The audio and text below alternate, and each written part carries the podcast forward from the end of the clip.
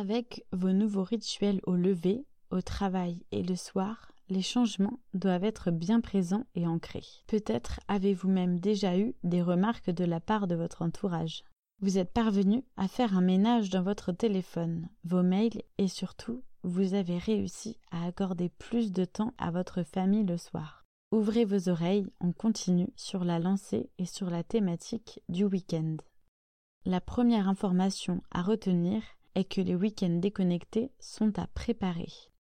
Votre premier défi de la semaine sera de planifier, dès ce jeudi, ce que vous voudrez faire en famille pour le week-end qui arrive. La fiche d'idées déconnectées fournie dans le coffret est précisément là pour ça. Avant d'écouter la suite du podcast, vous devez découper chacune des activités de la fiche. Le prochain jeudi soir, dans la Jomo Box, vous y placerez toutes les idées déconnectées fournies. Puis, avant le repas, piochez une ou plusieurs activités à faire. À vous d'ajuster le nombre d'activités à réaliser sur les deux jours du week-end. Si certains de la famille ont une envie particulière d'activité, ajoutez-la bien évidemment à votre liste. Vous aurez donc le vendredi pour prévoir et organiser à minima. Si vous piochez faire des crêpes, vous aurez un peu de temps pour vous procurer les ingrédients nécessaires. Mettez tout le monde d'accord sur les moments choisis pour faire les activités dans le week-end.